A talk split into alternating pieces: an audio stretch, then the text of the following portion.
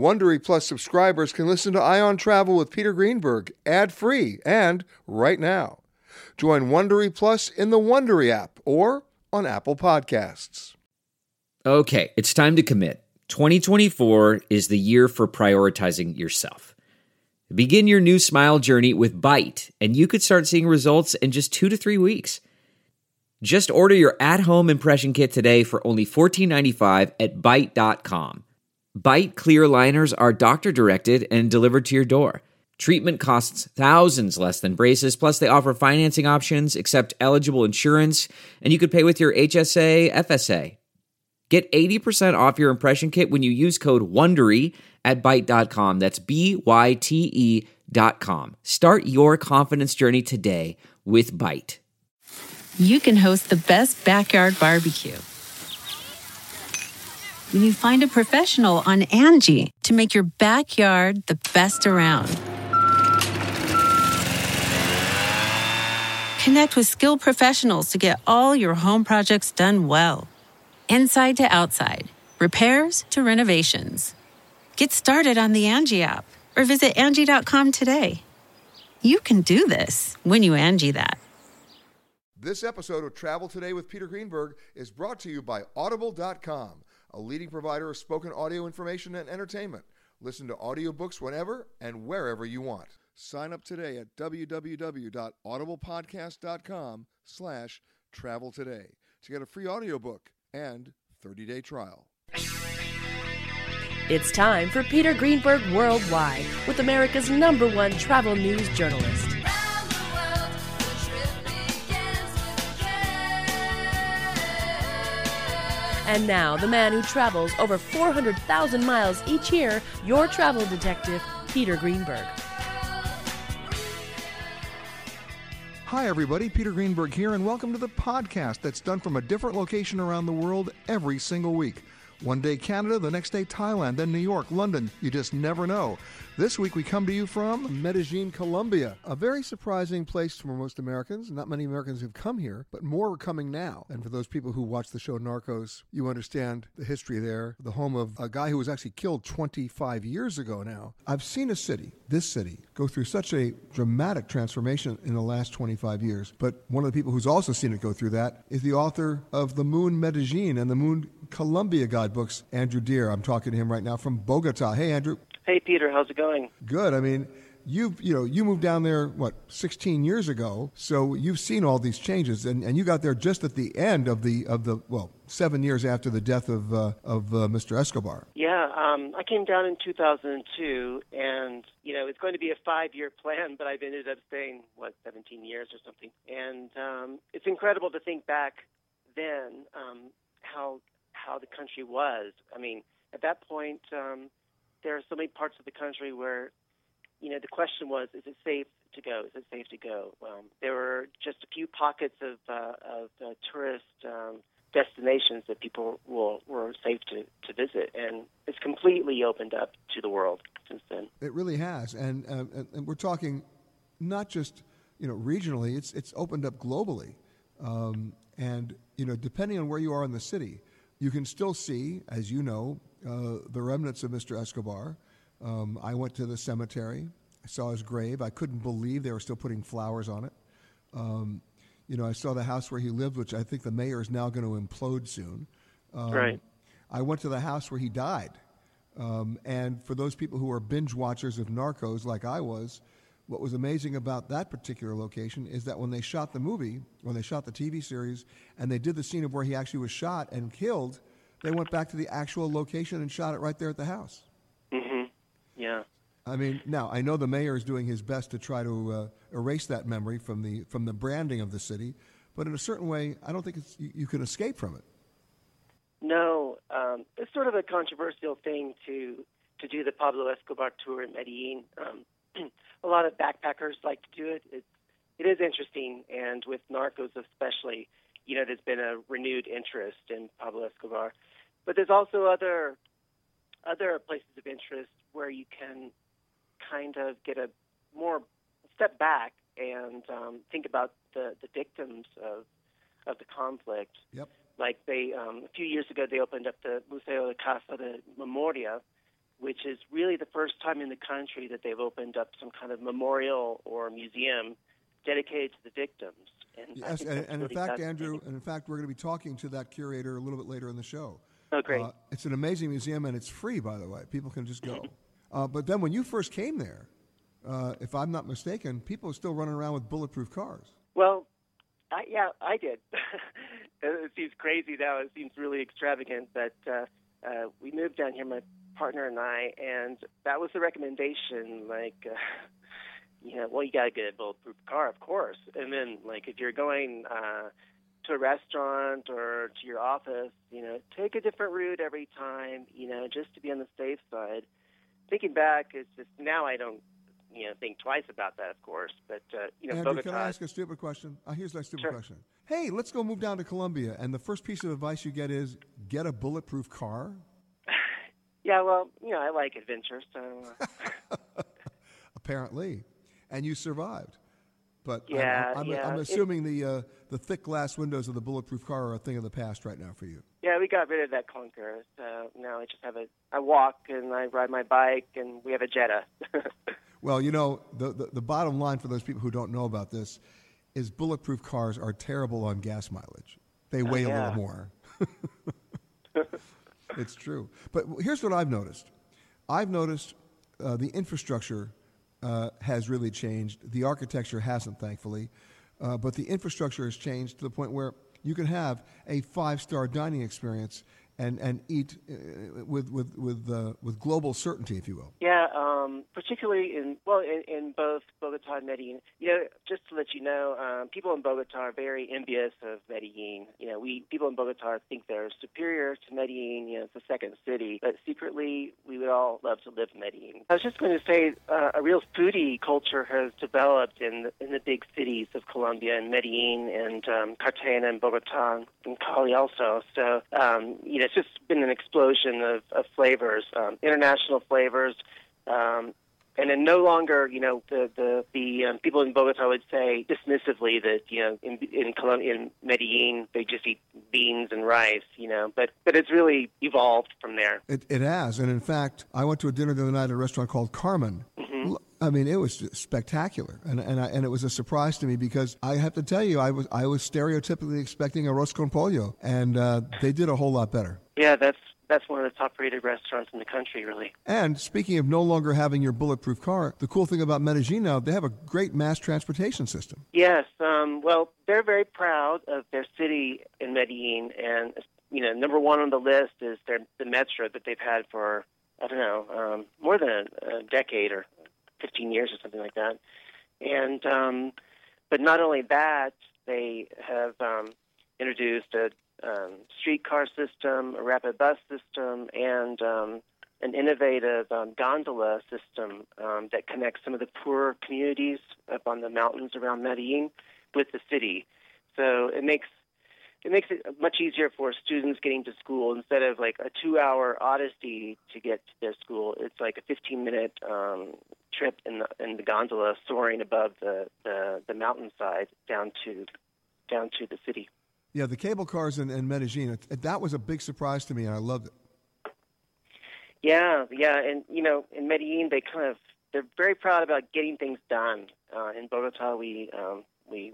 wring our hands about things, but uh, in Medellin, they, they get things done. They have that reputation. They do, and, you know, we're we're speaking from the, from the Marriott here. I mean, when you take a look at the hotels that are opening and the hotels that are being run, they've got their act together now, and, and, and there's some new little boutique hotels that are opening up that in terms of design and in terms of, of use of, of uh, natural materials have really been cutting edge. Yeah, um, yeah, before it was, you know, just um, mom and pop little guest house. And then, then the backpackers came and uh, with uh, hostels. And uh, but now it's uh, there's something for every budget, and there's more um, more thought put into um, construction, um, use of water, use, using uh, solar energy. Yeah. And the other thing that blew me away, which I wasn't expecting, is the parade of fruit juices. That's one of my favorite things about Colombia in general is is the fruit and the fresh fruit and fruit juices. And there's nothing better. You know, Medellin has a wonderful climate, um, warm um, all year round.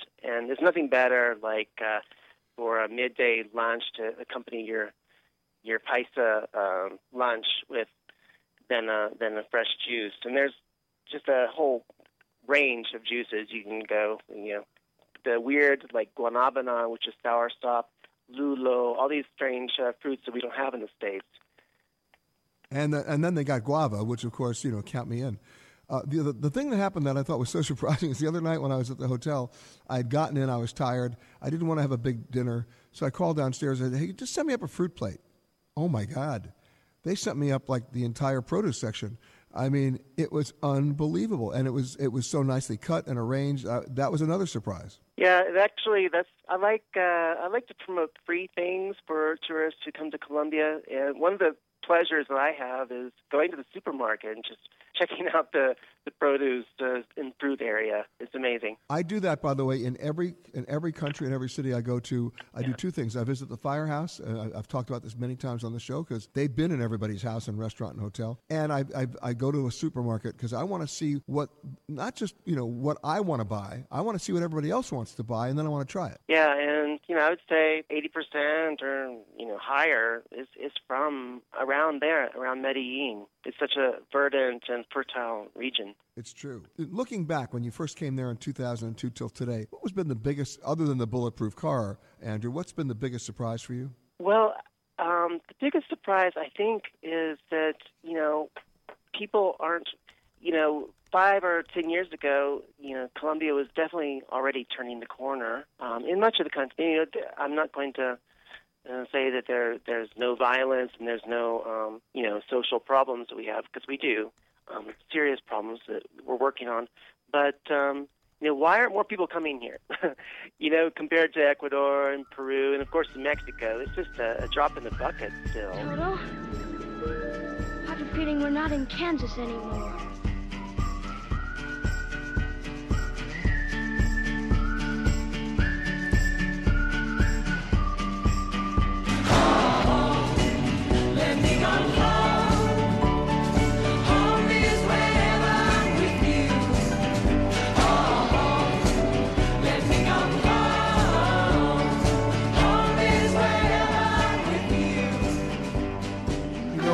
Every time I come to Colombia, I'm reminded about how much I don't know. I'm also reminded about how much I presume and then later find out I don't know. And uh, my next guest knows a little bit about everything, especially in terms of this city and in terms of its development, in terms of its design, in terms of its evolution, if you will. Alejandro Echeverri, who's an architect and urban planner and director at the university right here in Medellin. You heard my introduction.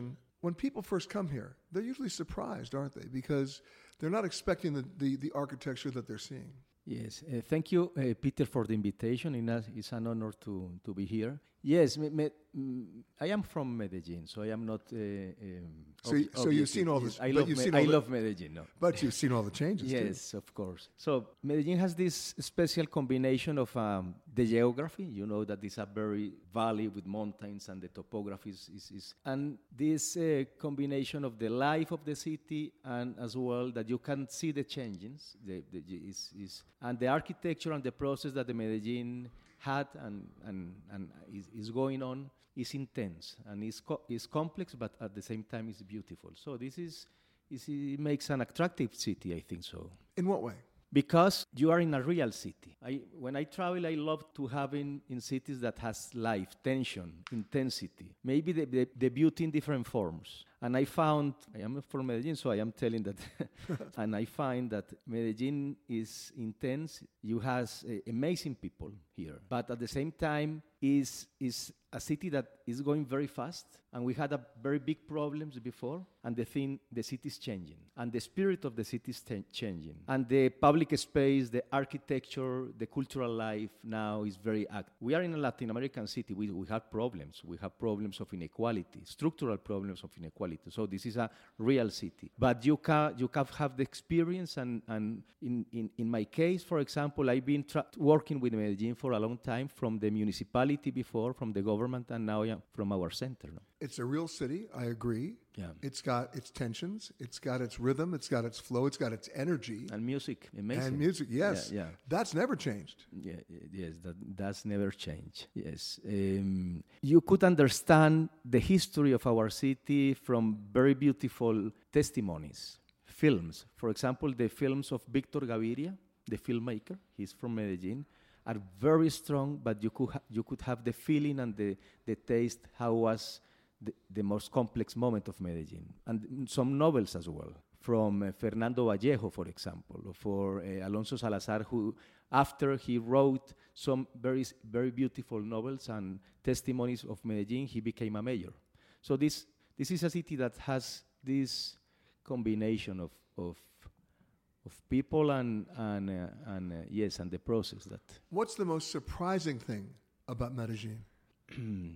So it's a green city, but we still have a huge, big challenge to to to incorporate, to transform the, the green corridors and the natural natural condition in in, in the every public life. But the the. Um, I think the optim- this, we have a, we are a, a society that are very optimistic, always thinking possibilities. Even even in the most complex times of the history of Medellin, we always think that we we are we are going forward, and this this this sense of belonging of the society is very powerful. You feel everywhere. I don't know if you you have this opportunity, Peter, but it's everywhere. And, you know, you take a look even at this hotel. I would not have expected to find this hotel generally, except it's an indication of moving forward. Yeah. Yes. I we we we in the past we ne- we didn't have tourism in Medellin. No, nobody wanted to come here because the situation and the violence and so on. Now now the situation is completely different. The economy is moving, and uh, at the same time, the physical transformation of the city is a very powerful indicator. So the design is today is a very, very strong uh, identity of Medellin. So, for example, in, in terms in terms of architecture, but yeah. in, in terms of of of of, of moda, no, of uh, tr- uh, dress, uh, everything, everything. Yeah, we're talking to Alejandro Echeverri, architect, urban planner, and the director uh, at the university here. You know, take a look at even at this hotel. You know, if you look at what, what comes first, the chicken or the egg, the point is this hotel actually supports the boom in tourism now. I think so. Yes, I think so. We have, like this hotel, we have others, but of course, it's a represent, in some case, the moment. But one singularity about Medellin is that you have a, the most amazing designs and quality, even in the poorest areas. This is a very, and the best uh, transport systems that t- takes you even in the poorest areas of the north. And um, the programs of library parks that uh, with a national, international competition, looking for the best architects as well, the public spaces. And uh, so how to connect society and how to develop a, a, a more uh, beautiful and more quality point of encounter for the city. Well, not only do the locals have access to that because of your mass transit system, yeah. So do the visitors. Yeah, yeah, yeah. We have we have a metro. We have um, integrated with the metro. We have a tramway system.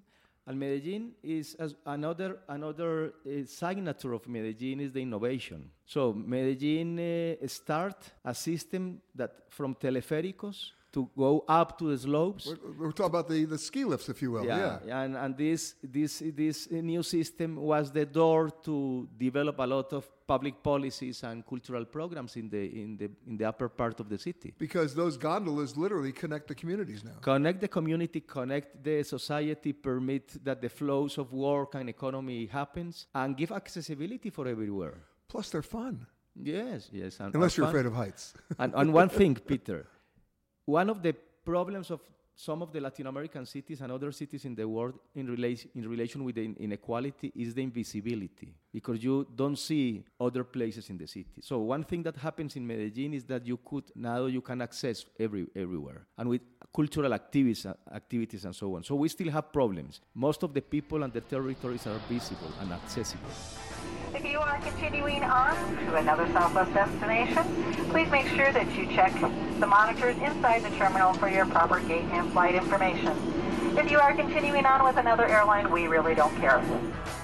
I am a passenger. I'm joined now by, by Victor Vasquez, who's the regional head of development for Marriott International. What a coincidence you happen to be at a Marriott. I'm, I'm, I'm shocked. Uh, but one of the things that brought me down here was the South American Hotel Investment Conference to learn about, you know, a, a, a continent, if you will. And it's not really a continent because we're also including Latin America and the Caribbean as well, but a continent that was not forgotten, but has not grown as fast as other continents, at least in terms of the public's perception of it. And yet you're growing rapidly, aren't you? In what sure. ways? Well, first of all, thank you for having me, Peter. Yeah. Uh, it's a pleasure to be here. Um, well, this this um, uh, continent, as we so call it, is is really um, as subcontinent of the we we call it the subcontinent of the Americas. Um, so um, we call uh, we call it CALA, and we call it anything that's south of the U S and includes the Caribbean. And it, it really is a, a mixed bag of circumstances and political situations at all times. Well, that's historic. Yes. So um, yes, I think uh, from the U S point of view, and Mexico has not been forgotten. It's a, it's, it's it's very approachable. It's very near to. Um, and Mexico's had a huge uh, economic uh, year in tourism, despite all the things you see in the press. I mean, occupancies are almost at all-time highs. Yes, it's a it's proximity to the United States is is a is a big plus. Um, the further you get away from the U S, the uh, the, the, the the the requirements to travel abroad and the unknowns uh, make it more difficult for some people to, to start traveling down south. And that's what makes um, the the furthest points in South America less um, uh, familiar to most uh, travelers internationally. Now, uh, we see that the uh, international trends are favoring us because they, uh, clients, uh, now are have the curiosity and, and why not explore places like Patagonia? Why not go to um, Peru, to Machu Picchu? This is this is becoming, um, uh, as you say, it's, it's it's sort of an unknown and, and a place to explore. Well, and in the past, it was it was left to high-end luxury travelers or adventure adventure seekers. Now it's becoming much more accessible. Well, you have the perfect example here, where we're in Medellin. I mean, a few years ago, Medellin, Colombia, um, just a couple of decades ago, was a different Colombia. You you had a different perception of Colombia. Oh, let me tell you, I know. I mean. Uh, You know, it, it doesn't take much to uh, f- look. I, I was okay. I was binge watching Narcos. Okay, sorry. Yes. W- probably one of the most, uh, I mean, professionally produced television series I've ever seen. It was exquisite, and yet it told the story of murder and death on the cocaine train. Yes, and, and and this is again a, a good example of a country that has taken the right steps to transform their image internationally, and Colombia has now. Uh, repositioned itself, uh, the, at least the perception that we see of Colombia more and more is that uh, people see um, Colombia as a destination for leisure travel and not only business travel, and, and, and therefore you see the renaissance of uh, Cartagena and Medellin itself, and uh, those that come here, they go back home and they they, they, they they tell the story. And not only that, you know, you, you take you mentioned Cartagena, Cali is coming back, Medellin, Bogota, but then look at the map. They have coastal islands here in Colombia that are exquisite and nobody knows it.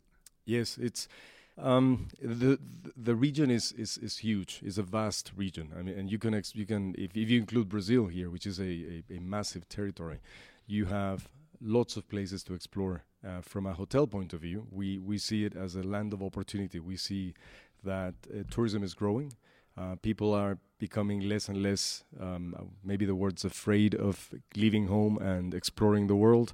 And therefore that uh, finding uh, a, a brand, a hotel brand that they could recognize and they could stay at gives them a certain peace of mind that the destination they're going to is going to be more enjoyable. Um, just last year, for instance, we um, completed the signing of uh, uh, the third Tribute Hotel in Argentina. And we have those in, in relatively remote destinations. We have one in, in Mendoza and one in Bariloche. Well, Mendoza is not remote. It's the wine capital of the world, man. There are eight hundred eighty wineries in, in western Argentina that make Napa Valley look like nothing. I mean, I'm telling you, this is a place you got to go. Absolutely. I, I had the privilege of, um, I, I was a general manager in Mendoza, so I know that region pretty well. Um, but I can tell you, it's difficult to get there for somebody who's only got a couple of days and a long weekend. That's, that's no that long weekend's really tough. It's very difficult. But you know, you fly to B A and then go to the domestic airport and fly up to, fly up to Mendoza. It's only about what an hour and a half flight, maybe. Yeah. And that's that's the beauty of travel these days. Yeah. You can, if you plan accordingly, and, and you have the the place that you want to go, and you sort out the uh, documents.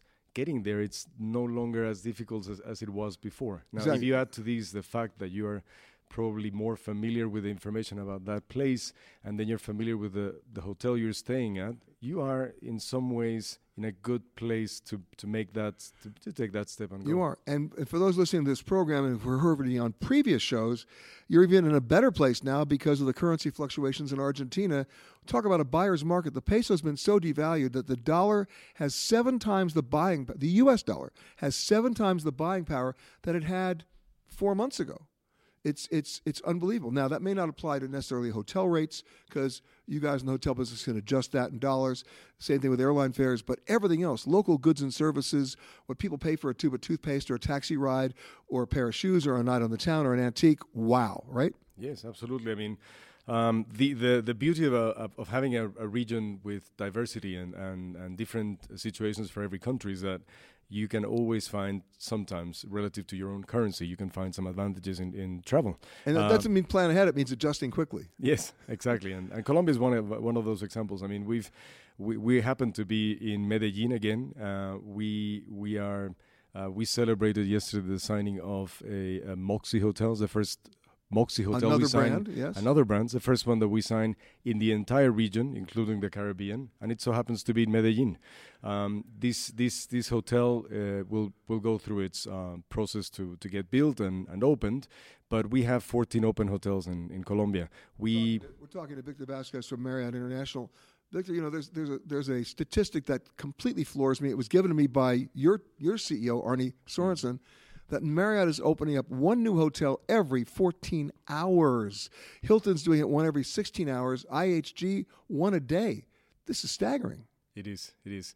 Um, and those numbers hold up in South America as well? Well, South America is slightly different. I mean, the, the pace, it's always a balance between what you can achieve in Asia, what you can achieve in the States, what can you can achieve in, in Africa and, and, and Latin America. Um, Latin America is a huge territory, but with uh, great limitations in terms of financing. So um, the um, ability to grow as fast as, as we could in markets where you have access to to, to bank loans and, and sure. it's, it's slightly different. Well, let's dispel a myth. This is not about Marriott owning hotels. This is about Marriott developing and managing hotels. You have to deal with the owners. Exactly. And that's on a local level. If they don't have the money, you're not building a hotel. And um, I, I can tell you that the um, the market has changed significantly in uh, twenty years ago. Uh, first of all, destin- some destinations have become uh, also more uh, interesting to, to everyone, including like places far away, places like Bolivia. Uh, years ago, people wouldn't think of going to Bolivia unless you went on a on a hiking trip or some uh, far away destination. These days, owners even you places own a pair of Birkenstocks. Well, we we could do that, yes. Yeah, uh, and the thing is, uh, we rely on owners trusting a a brand primarily, so they can build a hotel that can be either franchised or managed by the uh, brand. We talked about Argentina, uh, we talked a little bit about Brazil, but and Bolivia you mentioned, but there are so many countries here that aren't really on the radar, right? Uh, Uruguay, uh, Paraguay. The Guays. um, you know, we can't really, you know, we, we'd be remiss if we didn't mention the elephant in the room, Venezuela, which is basically imploding. I mean, let's call it what it is. And yet, if you look at history and the cycle of history, I'm sure somewhere on your planning map is, in three years, we're going to be back in Venezuela when things get better. I mean, it has to be. Well, we have we have presence in thirty-three countries in the region. We have uh, two hundred forty hotels, including in Venezuela. Uh, we don't operate in Venezuela. We refranchise in Venezuela from historically. I don't think any of your competitors operate in Venezuela either. I, I think a couple of them. They I don't think they, they operate. They franchise, yeah. Yes, uh, because of the reasons that we all know. It's difficult to um, to to operate these days in a in a in a, in a country that's going through a lot of difficulties. Um, but we uh, you mentioned Bolivia. I could mention places like Nicaragua. I could mention places like Guatemala. They're they're they're beautiful destinations in themselves, and they and have people don't realize Nicaragua's got a seacoast. Yes, and uh, Nicaragua. Was, so does Guatemala, by the way. Yeah, Nobody um, knows. And Guatemala is I, is, I think, it's one of the best kept secrets in the region. It it, it really contains in a small territory. They contains lots of wonderful things to visit. So our our ability to to expand, as you were saying, with local owners and and and deliver our brand and our brand promises. Uh, we have um, a strong pipeline. We have one hundred twenty odd hotels in the pipeline that we will open in the next few years, and that that really allows us to grow with with the time, with uh, travelers looking for new experiences, and as we add new brands to our portfolio and we uh, uh, launch these brands in the portfolio, like we're doing with Moxie. And by the way, Colombia. I can't keep up with the number of your brands. How many are there now? We have thirty brands. nineteen of them. Nine, nineteen, nineteen of them are present in, in, in Latin America and the Caribbean. Wow! And uh, we, we're introducing Moxie now. And Moxie's, we think it's going to be. Um, it could. It has all the, the the potential to be a huge success. Now that's a lifestyle brand. It is a lifestyle brand. It. It offers, uh, again, for the uh, for the investors, the local investors, it offers s- several advantages. One of them is that we are uh, containing the cost to build that product uh, while delivering a very exciting experience. Let's talk about that. I mean, we're going to get deep down into, into the weeds on this one, but most people don't understand hotel financing. It took me a while to figure it out, too. And that is, if you want to know what your room rate's all about, you got to go back into how much it actually cost them to build a room on an average per room. So, so correct me if I'm wrong, Victor, but if it cost you one hundred thousand dollars to build a hotel room, then the minimum rate you're going to charge your guests is one hundred dollars a night. It's usually one-tenth of one percent, usually. Well, that's a, that's a good rule of thumb that doesn't necessarily apply to all markets, but it's a, of it's course a good not. One. I knew you were going to correct me. Go ahead. Yes, it's just a, it's just a good way to to to relate brand and um, and cost to build and rate that but, you can accomplish. That's really what point, it is. If it's going to cost you eighty thousand dollars to build the room, then the room rate will reflect the fact that you save some money in the costs. Yeah. So let's let's go back to, to one basic, which is a hotel will not dictate the rate. The market drives the rate for the market. So, but if you overbuild to the market, you're exactly. screwed. Exactly. There you go. So you, sometimes you can be a, a leader in the market, and you can introduce a new brand. So some some markets introduce luxury products for the first time, so they need to drive that rate up. So it does happen, but for the most part, you build according to the to the um, to the rate that you can accomplish relative to the brand that you and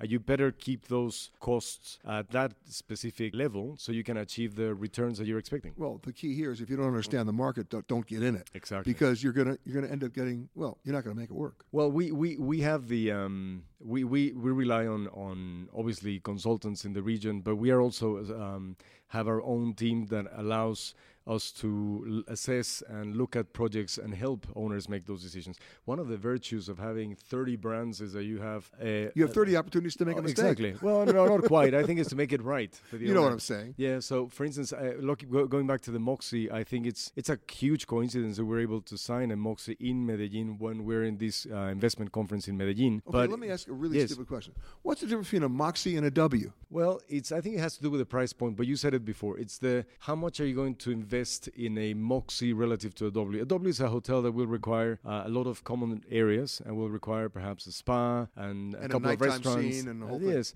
and a Moxie won't won't require you to do it. You don't have conference uh, space at a, at a Moxie, so your costs are going to be reduced and your your room size is going to be more. Um, uh, Can I say the word small?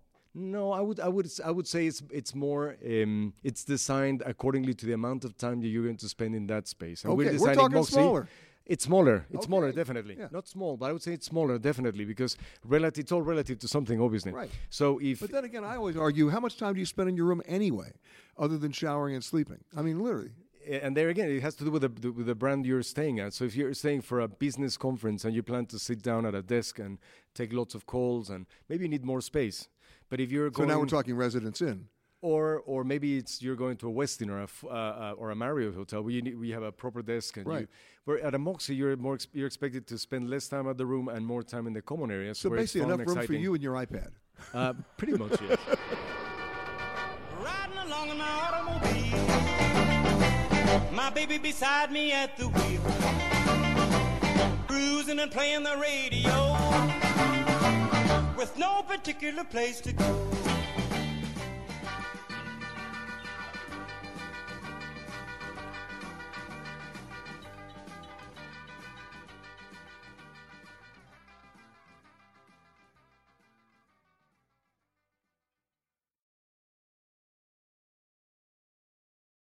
Audible dot com has more than one hundred fifty thousand titles and virtually every genre.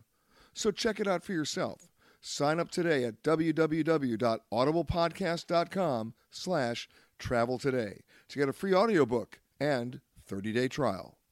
Most of you have never been to Medellin. My next guest had never been to Medellin until he decided to come basically because he was looking for another place to hang out and vacation. From Dallas, Texas, he's actually the founder and editor-in-chief at the Medellin Guru dot com. Jeff Paschke, how are you? I'm doing good. So you're sitting home in Dallas one day saying, I got to get out of here, and what were your choices? So so basically, I, I ran across this book that was published by Life magazine. You're dating yourself. Yes, I know. But basically, it was the top one hundred places to see in a lifetime. And I was looking to go place, someplace warm, and two places in that book caught my eye. Cartagena, Colombia, and Rio de Janeiro, Brazil. And I decided to go to Cartagena because it was closer and cheaper. And then from Cartagena, you came here. So so, so basically what happened, I went to Cartagena, had a fantastic time, and went back on vacation and brought some friends with me. But I met some expats in Cartagena that said, well, if you like Cartagena, you need to go to Medellin. That's how I discovered Medellin. And you've been here now for what, eight years? Over eight years. Wow. And there's so much about the city that most visitors don't know. You've been stereotyped, I know, because of our friend Mister Escobar, uh, although that was one way to see the city, I suppose. So, so, so basically, Medellin still has a challenge to overcome. You know, if, uh, Americans, when they hear the hear Medellin, they think of Narcos and Pablo Escobar, and that's actually twenty-five years ago. Medellin has had a remarkable turnaround in that in, in the past couple decades, and it's a completely different place. In what uh, ways is it different? Um, for example, uh, Medellin a few years ago was named the most innovative city in the entire world, even. Um, so it's it does a lot of a lot of things that are that are relatively unique. Uh, Give me an example. They invested in transportation uh, to some of the poor neighborhoods that are up the hills in, in Medellin. So they have cable cars that they use for transportation to better integrate the poor neighborhoods into the places where there's jobs. Pretty cool. Yes. And they've got a pretty good mass transit system. Yes. It's it, one of the things that attracted me to Medellin when I first came here. Uh, it's very easy to live here without a car, with the, with uh, the cheap and inexpensive metro that goes everywhere, cheap buses, and cheap taxis. Well, speaking of cheap taxis, you know, I always look at a place for, does it have a high standard of living? And the best combination, of course, is does it have a low cost of living? Here you have a low cost of living. Exactly. And that's uh, that's one of the I other things. I took an Uber here yeah. today. Mm-hmm. You know what it was? Take a guess. Mm, five dollars. two dollars and eighty cents. In New York, you burp in a cab and it's sixteen dollars. So, I mean, that is a good indication of how much else you're going to be spending with a differential. Mm-hmm. That cost of living is one of the things that attracted me to Medellin, but the first thing that really attracted me was the, the climate. Um, Medellin is known as the city of eternal spring, and it has basically the same temperature range all year round. So you're not wearing sweaters? No, no sweaters. Uh, some occasionally shorts, um, but the, you know, I, I, no air conditioning, no heating required. Perfect.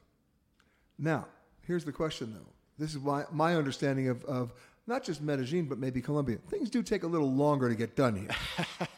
That's one of the downsides is that... I'm glad I mentioned that, yeah. You know, no place is perfect. Right. Um, and, and it's not just Medellin, and it's not just Colombia. Um, things take longer. Uh, you need to kind of lower your expectations. When I first started uh, furnishing an apartment here, you know, I'd buy something, and they'd promise it in two days... didn't show up for a week. Right. Well, you were you were styling. Uh, but the other cool thing about coming here is you can come to Colombia for up to one hundred eighty days without having to get a visa. Exactly. So uh, for people who want to come down here and have an extended vacation, it's totally doable. And that's actually what I did the first three years that I was living here. I split my time between Dallas and Medellin. I was re- working remotely from my house in, in Dallas, and there was no difference working remotely from Medellin. Uh, same time zone. Same time zone. The Central. With voice over I P, the same phone number even. What do I do to hang out here where I'm actually going to be able to immerse myself in the local culture and not just take the Pablo Escobar tour? Mm-hmm. So there's there's a couple of things. One one thing I'd recommend doing is trying the local cu- cuisine. Well, you don't have a choice. I'm not actually, gonna go, I don't actually, want to go to Burger King. Actually, you do have a choice. Uh, Medellin's a big city, uh, about four million in the metro area. So there's actually a very wide I know you can get a restaurant. Pizza here. I know you can get, you can get sushi here. Uh-huh. But when you say local cuisine, cuisine. You know, when I'm in Peru, it's it's it's guinea pig. Mm-hmm. So what is it here? So here there's a variety of local cuisines, and one of my one of my favorite restaurants to bring visitors visitors to is uh, is a restaurant named El Rancherito. And so basically, this is a, this is a restaurant that has a huge menu of local cu- cuisine, the the comida típica uh, in in Colombia. And so you can have things from bandeja paisa, which is a very common uh, dish here. Which in, is what? Which is a huge plate of of meat, rice, um, beans. Uh, it, it's basically a very filling meal. Uh, and it was attend- It was originally intended for the ranchers um, to have a big, big lunchtime meal. Um, but this is a huge plate, and after you eat that, you want to go take a nap. Well, you you have to go take a nap. Exactly. All right. So, but what else would I order? What else? Um, so so Colombia also has a number of very good soups. Um, they're probably one of the one of the most interesting is one called mondongo soup, which is which is basically tripe. It sounds like a bad B movie from the seventies, mondongo soup. But actually, it's pretty good. Uh, well, you you either call it mondongo or tripe. I don't feel like I want to eat it. Can I pass on that one? You can pass on that one. Okay, good. Keep going. Um, you mentioned soup. Is there another kind of soup? So, so there are a number of other soups, but I'd also recommend trying. One of my favorite dishes here in Colombia is actually from the coast, which is they is is fried fish. Now and, we're talking. And and they actually fry the entire fish. Um, and so, can you eat the whole fish? Well, certain, of course, you don't eat the bones. I know, and, but sometimes when they mm-hmm. when they cook it that mm-hmm. deep, you do. Yeah. yeah, but it's it's it's something that, that's pretty unique here in Colombia, which I haven't seen in other countries, where they actually fry the entire fish. Now, I mentioned Pablo Escobar, so I have mm-hmm. to mention him again. Very funny story that the mayor of Medellin hates the idea of, of the name anymore of Pablo Escobar. There used to be a number of tours here, the official Pablo Escobar tours. You could go to his ranch and see the shot-out cars. You could go to where he lived, where he tried to bury the money, where he got shot up, where he died. And now they they basically said, the mayor said, no, I don't want to do that. So it's, it's actually interesting. On my Medellin Guru site, I have a couple articles about uh, Pablo Escobar, one about his grave and a one another one about... Can I make an admission? I went there yesterday. Yeah. I did. They're still putting flowers on it. Yeah, it's pretty sad.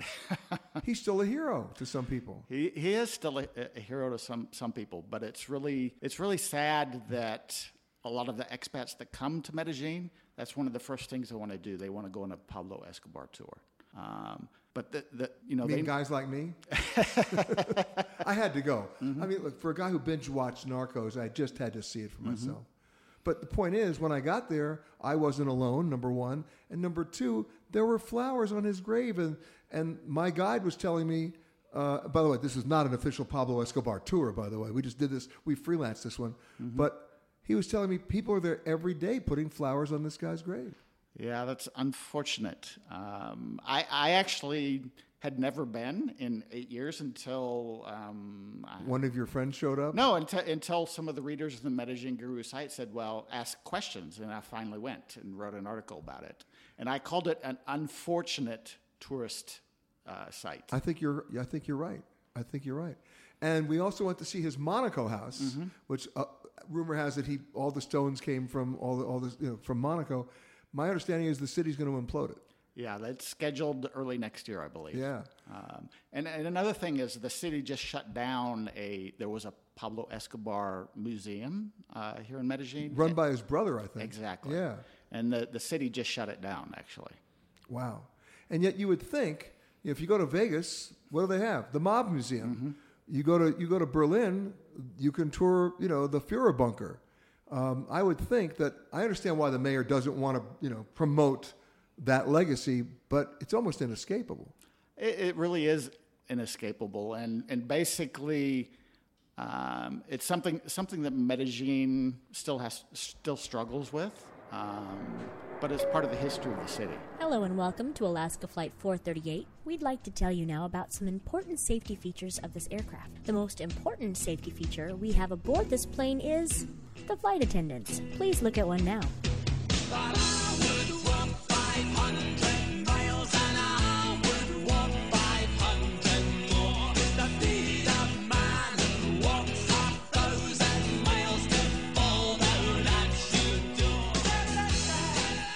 Joining me now, I could call her an expat now.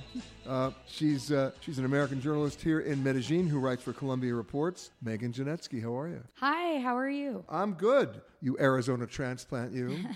So what brought you here? Um, I was always interested in doing international reporting, did some in Mexico a couple years ago, and um, in Arizona, I was drawn to the border in Mexico.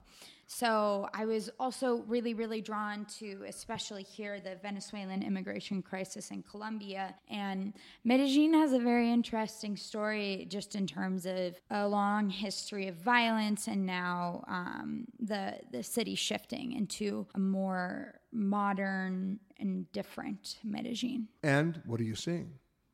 I mean, I'm seeing, it's really interesting because a lot of the people I talk to... Because I'm, I'm going to I'm gonna yeah. jump in. I'm going to presume you had some preconceptions. I mean, yes, I, I, I know I knew people who were here, and I like I think everybody has preconceptions, or quite a few people before like getting to know the country and doing research. Of course, like Colombia, like for instance, when I told my father that I was moving to whoops, Colombia, whoops, yeah, like a lot of a lot of Americans have this like um, kind of ingrained stereotype um, of Colombia that is very not true and and uh, comes from, you know, the violence in the eighties with Pablo Escobar.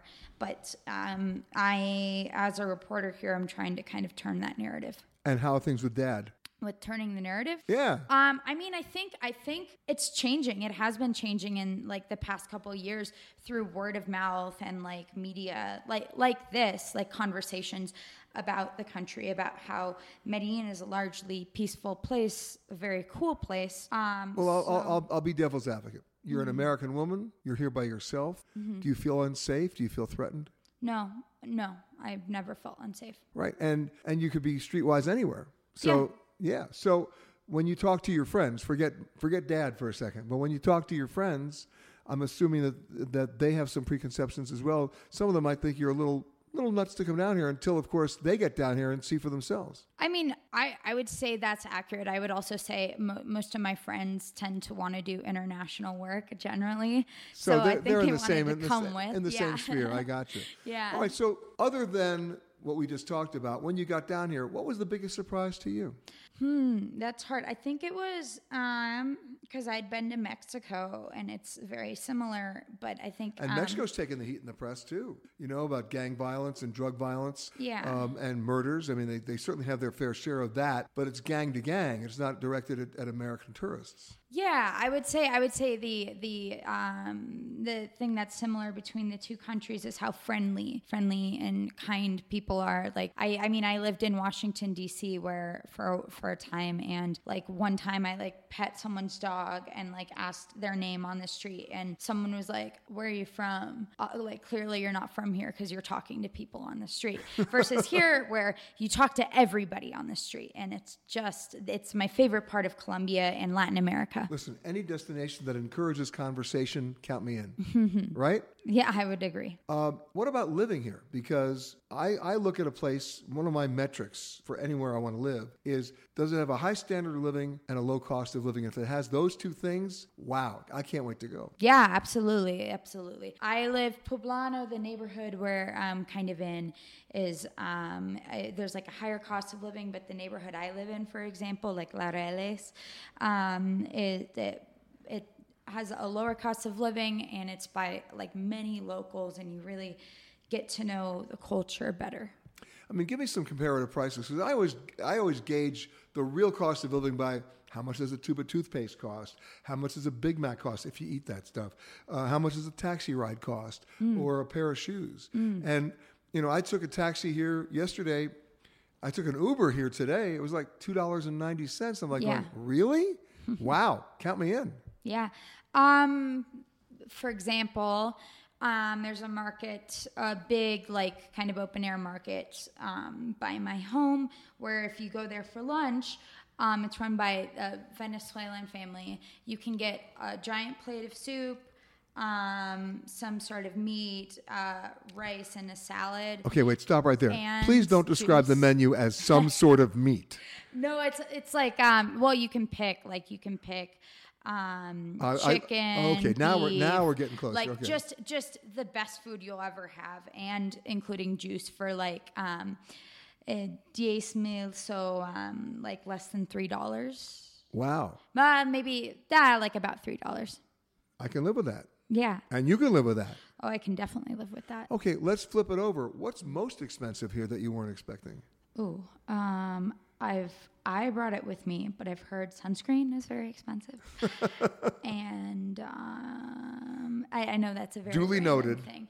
And you can't find good cheese. Like it's I I am like I'm a cheese fanatic, by the way. I'm yes. So like. If I could have like brie and like a baguette for every single meal, I would be very content. And it's both difficult to find um, good bread and good, good like like Italian-y, like bougie cheese. Yeah. Uh, excuse it's, me, it's you're in vice. Medellin, Colombia. Yeah. I mean, when you look on, on the website, it doesn't say cheese capital of South America. It does not. It they doesn't. Have a lot of cheese. They have like like they have like Latin American cheese, but it's that's not, not no. The same. Although I will tell you, if you go down to Argentina, um, at the Park Hyatt there, they have a cheese sommelier, Ooh. And I'm telling you, you haven't lived until you had the Argentinian cheese paired with the wines. Okay, that sounds amazing. Yeah, it is. You should go. Okay. And I right now, to. By the way, speaking of cost of living, yeah. the Argentinian peso has become so devalued against the U S dollar. You got a seven times marketing uh, uh, advantage uh, in terms of buying power than wow. you had only three months ago. Oh, oh yeah. The, the, the peso three months ago was sort of like five point seven to the dollar. It's now thirty-five to the dollar. Mm. I mean, do the math. Even I can, who failed math, can do that math. And what a great time to go down there. Yeah, seriously. Yeah. All right, so I'm sorry about the cheese in Colombia. I, it's, it's a sad time in my life. Yeah. Not not really, but that specific facet, yes. Okay, so your next report is going to be lamenting cheese, is that it? Yes. Last but not least, our friend Mister Escobar, dead for twenty-five years, mm-hmm. but still very much alive in this town in terms of his folk hero status mm-hmm. among so many people. Yeah, it's interesting. There's actually kind of a problem that's arisen now because of this Netflix show Narcos, where um, people are getting drawn. One of my favorite shows. Oh yeah, it's it. Well, people are getting drawn to the um, the country because of it, but it's caused a lot of problems. There's specifically like narco tourism and like people. There are people here who have.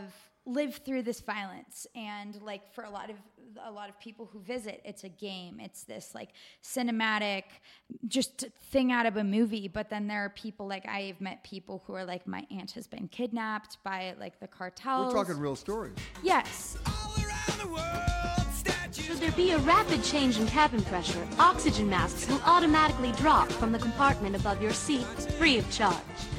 And to start the flow of oxygen, pay your flight attendant seventy-five dollars and sixty-three cents. My mother, God rest her soul. I just wanna fly. Like a bird in the sky up so high. Put your arms around me, baby. Put your arms around me. For those of you who are being, you know, who are binge afflicted with shows like Narcos, you probably don't think there's any culture in Medellin. Well, you're wrong. In fact, there are many museums. A little bit later in the show, we're going to talk about uh, the, the museum. The Museo de Casa de Memoria, but, and by the way, it's a free museum open from Tuesdays to Saturdays. But first, let's talk to the head curator of the Medellin Museum of Modern Art, Emiliano Velez. How are you? Hello, I'm very happy to be here. Yeah, I mean, every city has a culture. Every country has a culture. Um, and sometimes that culture gets overlooked because of misbranding, if you will, of, you know, you mentioned Medi- you mentioned Medellin to most Americans, and they think they're going to get shot in the streets. What they don't realize is that Pablo Escobar was killed twenty-five years ago. Right. Now, you've been here how long? I've been here for nearly four years. Right. And you came here because there's a great museum here called the Museum of Modern Art in Medellin. You're the head curator. That's correct. A society expresses itself through its art. I'm assuming that some of the modern art here expresses that period of time as well. Absolutely.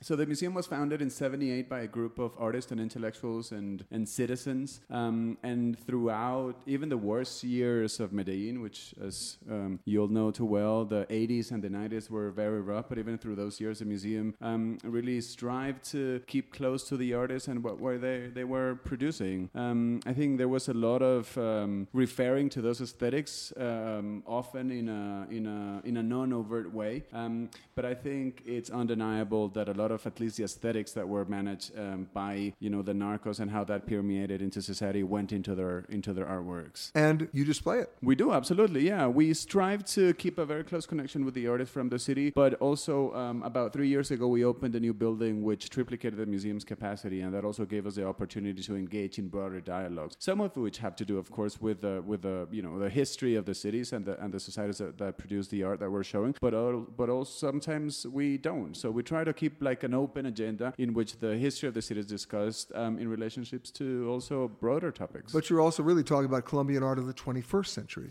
We are, and in fact, we're preparing uh, a large group show uh, which is going to showcase uh, two decades of contemporary art um, in Colombia, starting from two thousand to twenty nineteen. The exhibition opens next March, um, and we're very much looking forward to that because we also assume that some of these topics that we're discussing previously are going to um, come forward in that exhibition. What would you say is, is for somebody visiting the museum for the first time, would be their biggest surprise, what they're not expecting to see? Well, I would I would like to think we have a, a cutting-edge contemporary um, art exhibitions program, which is not something that people necessarily know. I mean, they can find here artists that are showing anywhere in the world right now, but at the same time, we have a very strong collection of uh, Antioqueño um, artists. One of the, one of the I would say, most relevant, or one of the largest collection is by Deborah Arango. Deborah Arango was this uh, Medellin-born, um, really um, innovative uh, woman who for very long was sort of cut out of the main artistic circles because of her incisive comments on religion and politics, and because she was the first woman who depicted other naked women, which of course at the time in a very conservative society was a, a no-no. Okay, I'm going.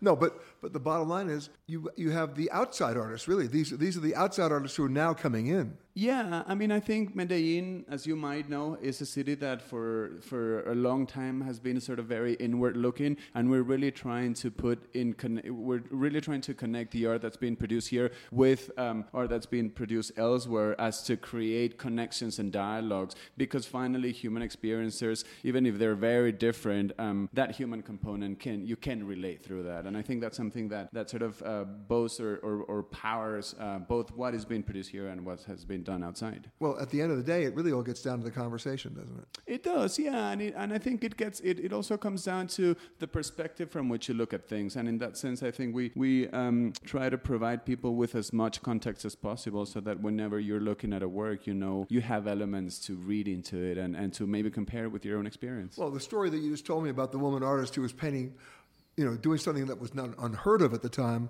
When I go to the museum, is there something there that explains that in context to me? Yeah, so right now we have uh, uh, the hang of our permanent collection, which uh, varies about once a year. Um, it's an exhibition called Contrarrelatos en la Colección MAM, which translates to counter stories in the MAM collection. And the idea is to give us sort of like the side B of uh, the history of our collection. And in that exhibition, of course, somebody that was so uh, disruptive has a very important place. Well, in a world of disruption, modern art has its place. I would like to think so, yeah, and we'd like to think that art is a space, is a is a place where where you can really try to dig into things that you're not allowed to do um, anywhere else, because there are a lot more barriers in the world that there are in the. Come know? Fly with me, let's fly, let's fly away. If you can use some exotic booze, there's a bar in far Bombay. Come on and fly with me. My next guest knows let's a lot about this city fly, because she's the director away. Of the Museo Casa de la Memoria. And uh, every city tells a story. Every city has a history. And unfortunately, sometimes the history is marred or just it sort of like skews to one corner because you may have heard just only one thing about it. But there's so much history in this city, so better to talk to Adriana Valderrama, who's the yeah. who's the basically the director of the museum. Welcome to the show. Okay, thank you. Thank you. Well, Thank you, you heard Peter. my you heard my introduction. Yes, you know I did. Most people who come down here, at least the Americans who've been addicted to shows like Narcos, all they want to do is talk about you know Mister Escobar. Mm-hmm. But there's so much more. Exactly, and that's exactly the work we do. We work in our exhibitions and our research to be able to build like a narrative as plural and inclusive as possible. To tell you stories. Know, exactly, we the, the story of the city. The story, and it's an old city. Uh, Medellin is an old city, but we also have certain uh, exhibitions where we point out certain time of history that we think is important to uh, go through again to understand better the present. So when well, there's you the talk old um, saying that if you can't remember the past, you're doomed to repeat it. Exactly. We've been working uh, for the last two years in the exhibition that we have at, at the moment that is called Medellin seventies, eighties, and nineties because it's exactly the time where all this problem with narco traffic, Pablo Escobar, mafia, cartels, and all that kind of violence happened here in Medellin. So we decide to go back into that temporality to be able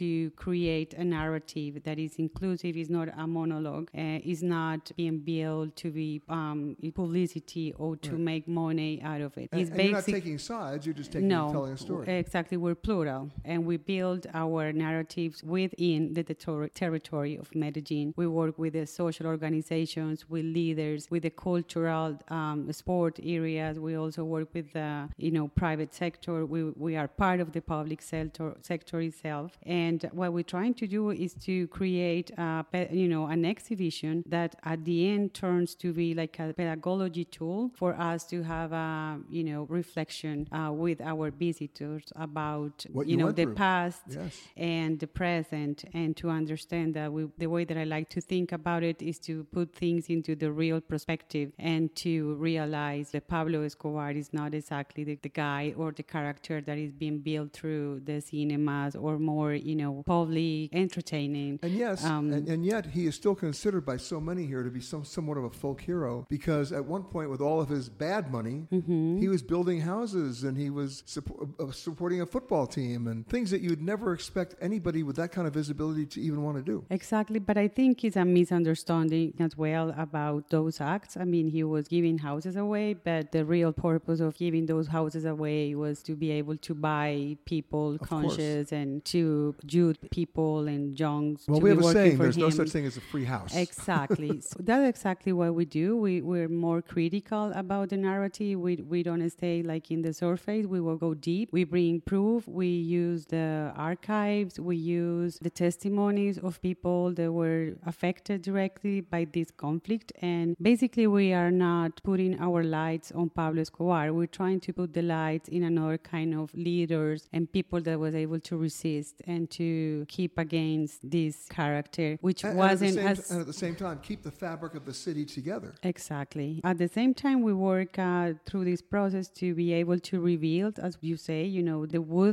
um, you know, the social wooding, and to be able to uh, have spaces for reconciliation and to understanding and to listening and to be able to create like an open and inclusive narrative about the city, the past, the present, and to think about a communal future. Well, that, that asks the question, for me at least, has there been a reconciliation? Well, I guess yes. Medellin, if you go back, Medellin is a city where we're plenty of demobilized people from different organizations and in different processes, and we also have a lot of victims, and we also have civil society, and we all, you know, share spaces in the city. I'm not saying it's perfect or it's done. It's a work in progress. Exactly, but it is what it is. We're the city in the world with the higher number of people that is being demobilized, and actually the city in Colombia with the higher number of direct victims of the conflict. You know, not just about narco traffic, because narco traffic is one aspect of our conflict. You've been listening to Peter Greenberg Worldwide. Catch us each week as we broadcast from a new location somewhere around the world.